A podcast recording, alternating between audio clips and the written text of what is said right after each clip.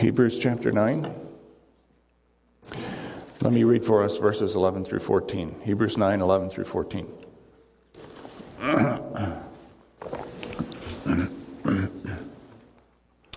When Christ came as high priest of the good things that are already here, he went through the greater and more perfect tabernacle that is not man-made. That is to say, not part of this creation. He did not enter by means of the blood of goats and calves, but he entered the most holy place once for all by his own blood, having obtained eternal redemption. The blood of goats and bulls and the ashes of a heifer sprinkled on those who are ceremonially unclean sanctify them so that they're outwardly clean. How much more then will the blood of Christ, who through the eternal Spirit offered himself unblemished to God, cleanse our consciences from acts that lead to death so that we may serve the living God? When the Allies invaded Normandy on June sixth, nineteen forty-four, the British Prime Minister Winston Churchill intended to join the expeditionary forces and watch the invasion from the bridge of a battleship in the English Channel. General Eisenhower, who led the Allied effort, thought that was reckless and irresponsible. If German spies learned the Prime Minister was aboard, he would become the Luftwaffe's prime target. But Churchill was not one to back down. So Eisenhower appealed to King George himself. The king told Churchill that if it was the prime minister's duty to witness the invasion, that it was surely also the king's duty to be aboard that ship. Only then did Churchill yield, knowing that the king's life could not be put at risk. But in Jesus we have a king who did put his life at risk. More than that, who surrendered his life. On the cross he offered, as Philip Ryken put it, a king's ransom. His life for the life of his people. He died for the wrong things we've done and made atonement for our sins. Verses eleven through fourteen have been rightly called the heart of this letter. They are the heart, because here we arrive at the heart of the message. We turn from religious externals to spiritual internals, from hand to heart. We know that this passage is important because of the way verse eleven begins. Our author rarely, only one other time, uses the word Christos, Christ, to start a sentence. And only here he, does he do it to start an entire section. A first century Greek reader would take that as very emphatic and realize that our author considers what he's about to say especially important. Look at verse eleven. When Christ came as high priest of the good things that are already here. Now just pause there for a moment. When Christ came, where? We might naturally assume that our author is thinking of Christ coming to earth. But I don't think that's what he has in mind. Both the context and the use of the unusual word that's translated as came are against it. We could translate when Christ arrived, but where did he arrive? I think in the context he arrived in heaven, in the place of God's presence, the Holy of Holies. He went through, this is verse eleven, the greater and more perfect tabernacle that is not man-made, that is to say, not part of this creation. Notice that he is high priest of the good things that are already here. The Greek word for already is not in the text. The N I V adds that to bring out the aorist tense of the verb. These good things have come. They've already begun. Our author wants his readers to understand that the new order of verse ten, the Reformation, has arrived. It arrived with the resurrection of Christ. It would make no sense for his readers to go back to the old order. Not now. Imagine you have a mobile phone contract with a, a regional cellular company that has recently been absorbed into a, a different, larger company with a global reach. The new company's acquired your contract and promised you no more dropped calls, a four G network, unlimited data, a better price. Would you reject the new contract and insist that everything go back to the way it was? Well, some of the Hebrews' first readers were on the verge of doing something like that, of rejecting the new way that had been opened up for them and retreating into the old ways. But my cell phone illustration fails in this. A smaller company in my illustration was bought out by a larger one, but in the book of Hebrews, both the old order with its covenant and its worship rituals and the new order with Christ our high priest are under the same management. Christ was not an adjustment to God's eternal plan. He was its fulfillment. Now, chapter eight told us that Christ, raised and ascended, serves in the sanctuary, the true tabernacle set up by the Lord, not by man. Here in verse eleven, the place is described as the greater and more perfect tabernacle that's not man-made. That is to say, not part of this creation. The heavenly tabernacle is differentiated from the earthly one, which was man-made. Literally, that's hand-made. The first tabernacle was made according to God's specifications. God gave the specs, but he employed human agents, Moses and lots of other people, to produce it. It was handmade. The tabernacle in which Christ now serves is not handmade, but made directly by God. There's an interesting use of that word handmade in Paul's second letter to the Corinthians. There he employs the word tent, which our author in Hebrews uses of the tabernacle. He uses that word to refer to our physical bodies. They are wasting away, he says, outwardly, and will sooner or later fall down. The tent stakes will be pulled. The tent's going to collapse. We call that death. But when that happens, we will have, this is Second Corinthians five, verse one, a heavenly building, no longer a tent, but a building, a mansion, a skyscraper that is not handmade. Our bodies were designed by God, but he employed human agents to produce them, our parents. But our resurrection body will not be produced through human agents. Each one of us will be a work of art, divine art, and they will be glorious. He will transform our lowly bodies so that they will be like his glorious body. Heaven and all its occupants will be a magnificent display of the artist's genius, a display that the artwork itself can appreciate. Now look at verse twelve. He did not enter by means of the blood of goats and calves, but he entered the most holy place once for all by his own blood, having obtained eternal redemption. The word translated blood appears twenty times in the letter to the Hebrews, but only once before this chapter, and then as part of an Old Testament quotation. But here in chapter nine, our author uses that word ten times. It's clearly of the utmost importance to him. Under the first covenant, the high priest entered the Holy of Holies, that sacred space where God evidenced his presence. He entered it on the Day of Atonement, but never, verse seven, without blood. He sprinkled the blood of sacrificial animals on the atonement cover, the mercy seat, it was called, of the Ark of the Covenant. Under the new covenant, some things change and some do not.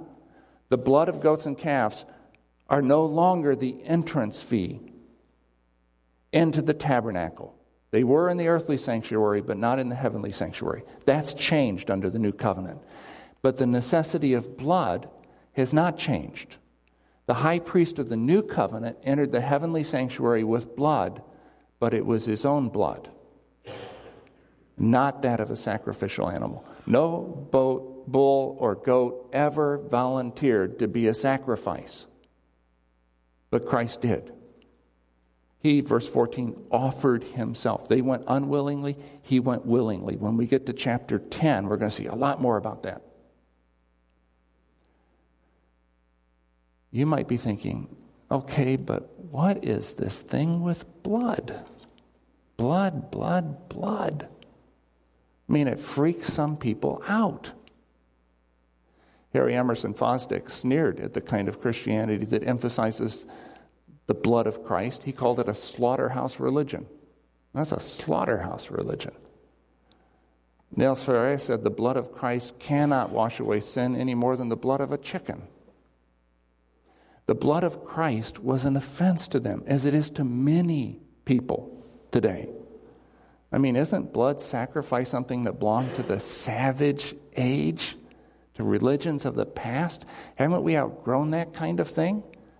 In an enlightened society, shouldn't religion be about morals and high ethical standards, not about blood and death? When the movie The Passion of the Christ was released in Italy, the Italian author Riccardo Zucconi refused to let his kids go see it because, as he explained, I want them to have the idea of the spirituality of Christ, not this idea of debauchery. The soul of Jesus is important, he said, not his body.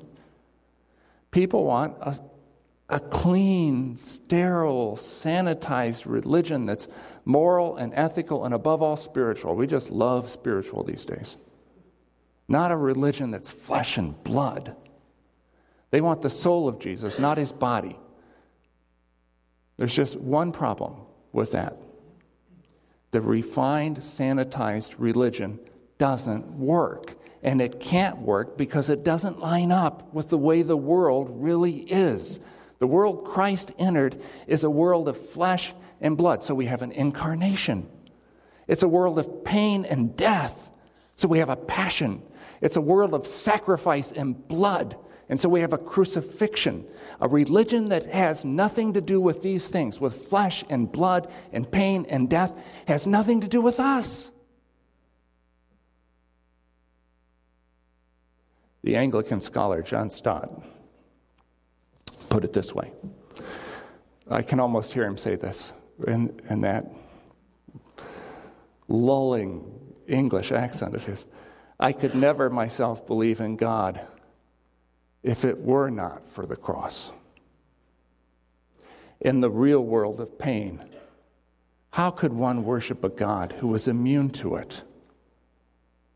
I turned to that lonely, twisted, tortured figure on the cross, nails through hands and feet, back lacerated, limbs wrenched, brow bleeding from thorn pricks, mouth dry and intolerably thirsty, plunged in God-forsaken darkness. That is the God for me, says Stott. He set aside his immunity to pain. He entered our world of flesh and blood, tears and death, and that's the God for me too. If you want a bloodless religion, you can have it. But I want the real thing is it can only appear in the real world. I want the real God who is able to sympathize with our weakness, who knows us, who became one of us, in spite of where that would inevitably lead. In disappointment with God, Philip Yancey retells Henry Nouwen's story about a family he knew in Paraguay. When the father, a doctor, spoke out against the human rights abuses of the military regime, the local police arrested his son and took revenge on him by torturing his son to death. The townsfolk were outraged, and they wanted to turn the boy's funeral into a protest march. But the father had a different idea. At the funeral, he displayed his son's body as exactly as he'd found it in the jail, naked, scarred from electric shocks and cigarette burns, bruised by beatings. The entire village filed past the corpse, which still lay on the blood-drenched mattress from the jail cell. The father put all the horrible injustice on display for everyone to see. Yancey tells that story, and then he asks, isn't that what God did at Calvary?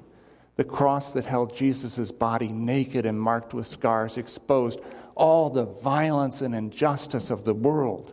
At once, the cross revealed what kind of world we have and what kind of God we have.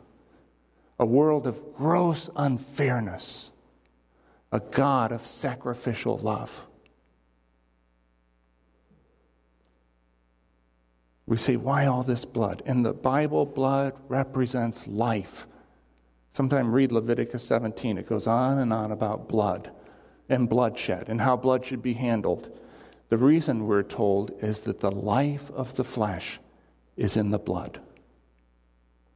To shed blood is to lose life. To offer blood is to offer life.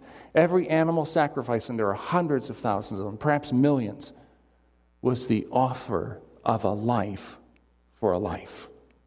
When Christ offered his blood, he offered his life for ours, a perfect life for imperfect ones, a sinless life for sinful ones, an eternal life for mortal ones. The blood of all those animal sacrifices, like the tabernacle itself and all its accoutrements, pointed forward, pointed to Christ. It was never an end in itself. It could make the ceremonially unclean ritually acceptable, but that, verse thirteen, was all it could do.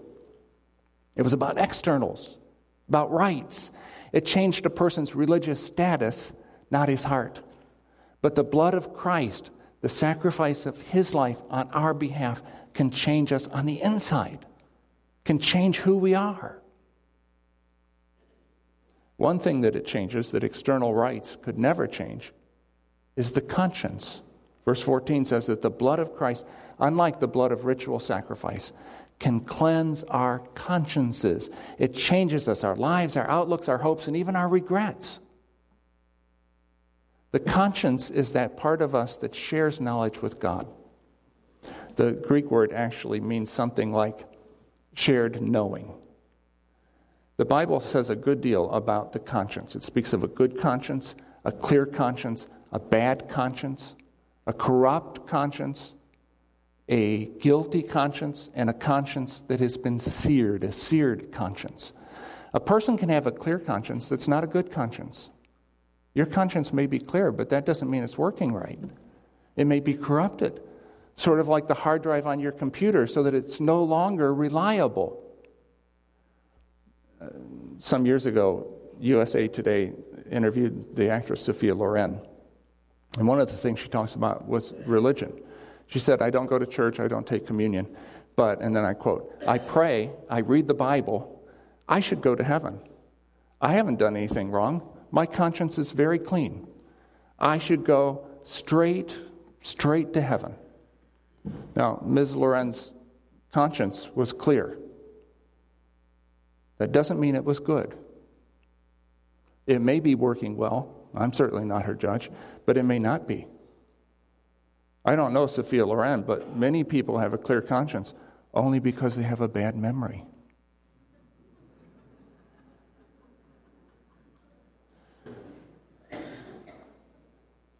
Not long ago, the Josephson Institute conducted a character survey of nearly thirty thousand students from one hundred randomly selected high schools. They found that sixty-four percent of students said they cheated on a test in the past year. thirty percent had stolen from a store. forty-two percent said they would lie to save money. eighty-three percent said they had lied to their parents about something significant. That doesn't surprise me. That sounds like me when I was that age. Now, here's the interesting thing. In spite of those findings, ninety-three percent of the students said that they were satisfied with their personal ethics and character. And seventy-seven percent of them said, I am better than most people I know. That reminds me of the warning the columnist Sidney J. Harris once issued. I love Sidney Harris. He wrote, once we assuage our conscience by calling something a necessary evil, it begins to look more and more necessary and less and less evil. Sin has left the conscience in ruins. Even the best people suffer from some corruption of conscience. And the worst people have their consciences seared as with a hot iron. The smoke alarm you have at home probably has an internal switch triggered by a beam of light. As long as the sensor receives that beam of light unbroken, the alarm remains silent. But if smoke obstructs that beam for a split second, the alarm will sound. Our conscience is like that. If sin blocks the light of God's Spirit, the conscience sounds a warning. People with a seared conscience are like people with a smoke alarm that has a dead battery. They miss the warning, and their lives are in danger of going up in flames. A person may have a good conscience and still have guilt. You know, some people's consciences, the warning goes off all the time for them. They have an oversensitive conscience. If it isn't sin that sets it off sometimes, it's a preoccupation with self. That's not a good thing. But other people have a conscience that works relatively well, but is full of guilt. What can we do to deal with guilt? Our authors made clear that religion alone can't do anything to help. Religion tries to help us balance our sins against our good deeds. And some people get very skilled at that. For every action, there's an equal and opposite reaction. For every sin, there's an equal and opposite religious action to balance it. They're religious jugglers, and their act is really quite impressive. And then one day, after years of that, years of toil, they learn that life isn't a balancing act, and it never was. They've been juggling when they were supposed to be dancing. Religion alone cannot cure a guilty conscience. Only the blood of Christ can do that. We must never excuse our sins by saying they aren't that bad or that other people have done worse. We must never to try to balance our sins by doing religious things or performing good deeds. It's the wrong way to go about it. Imagine that you turn on your T V and the president's making a speech announcing dramatic cuts to Social Security. Well, you don't want to hear that, so you change the channel, but he's on that channel too. So you change the channel again, but there he is. In fact, he's on every channel. So you call the place where you bought the T V and you tell him, my T V is not working. Well, the T V's working fine, and so is the conscience when it announces our guilt. The problem, this is really important to understand, is not our conscience. The problem is our sin. Trying to adjust our conscience by religious deeds and good works is like trying to change the broadcast by adjusting the color on your T V. It's not our conscience, at least in this case, but our sin that needs to be dealt with, and God has dealt with sin through Christ. Stop looking at your conscience and look to the Lamb of God. He shed his blood for you, life for life. A perfect life for an imperfect one. A sinless life for a sinful one. An eternal life for a mortal one. He traded his life for yours. The question now is, have you traded your life for his? Have you trusted him? Have you said yes to him? Or are you still playing the balancing act?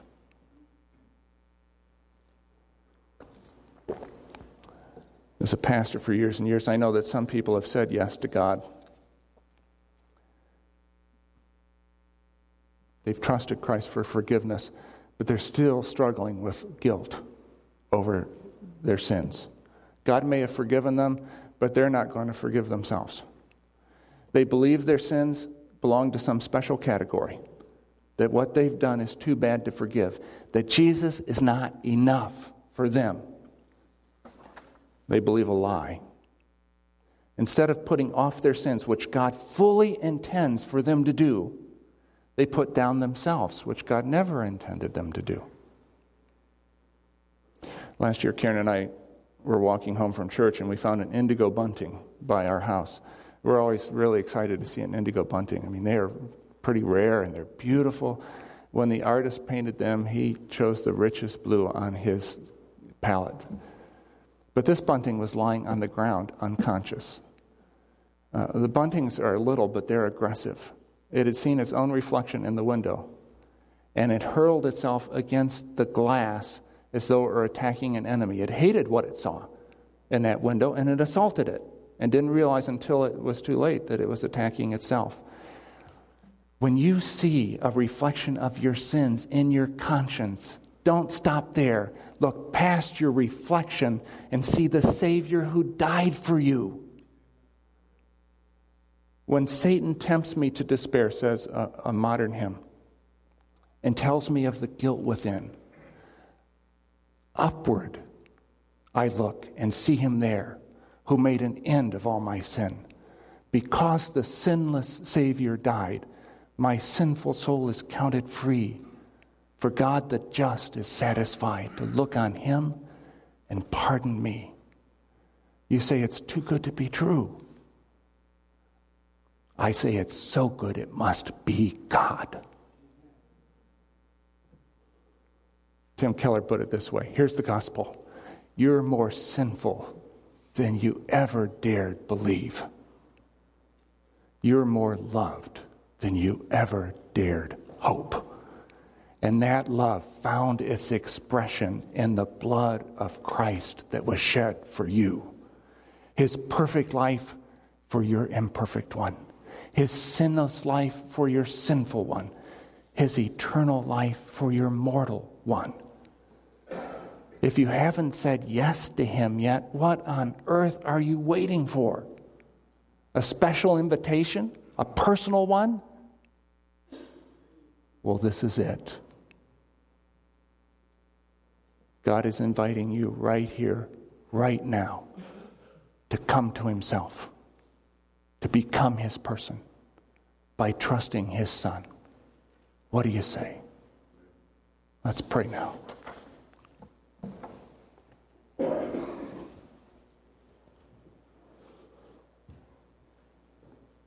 Lord, we wouldn't know all this if it wasn't for your son, Jesus.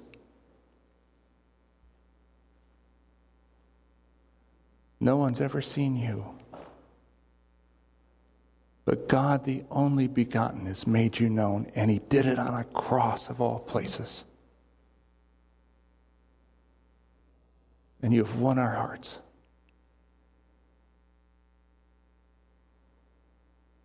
Take possession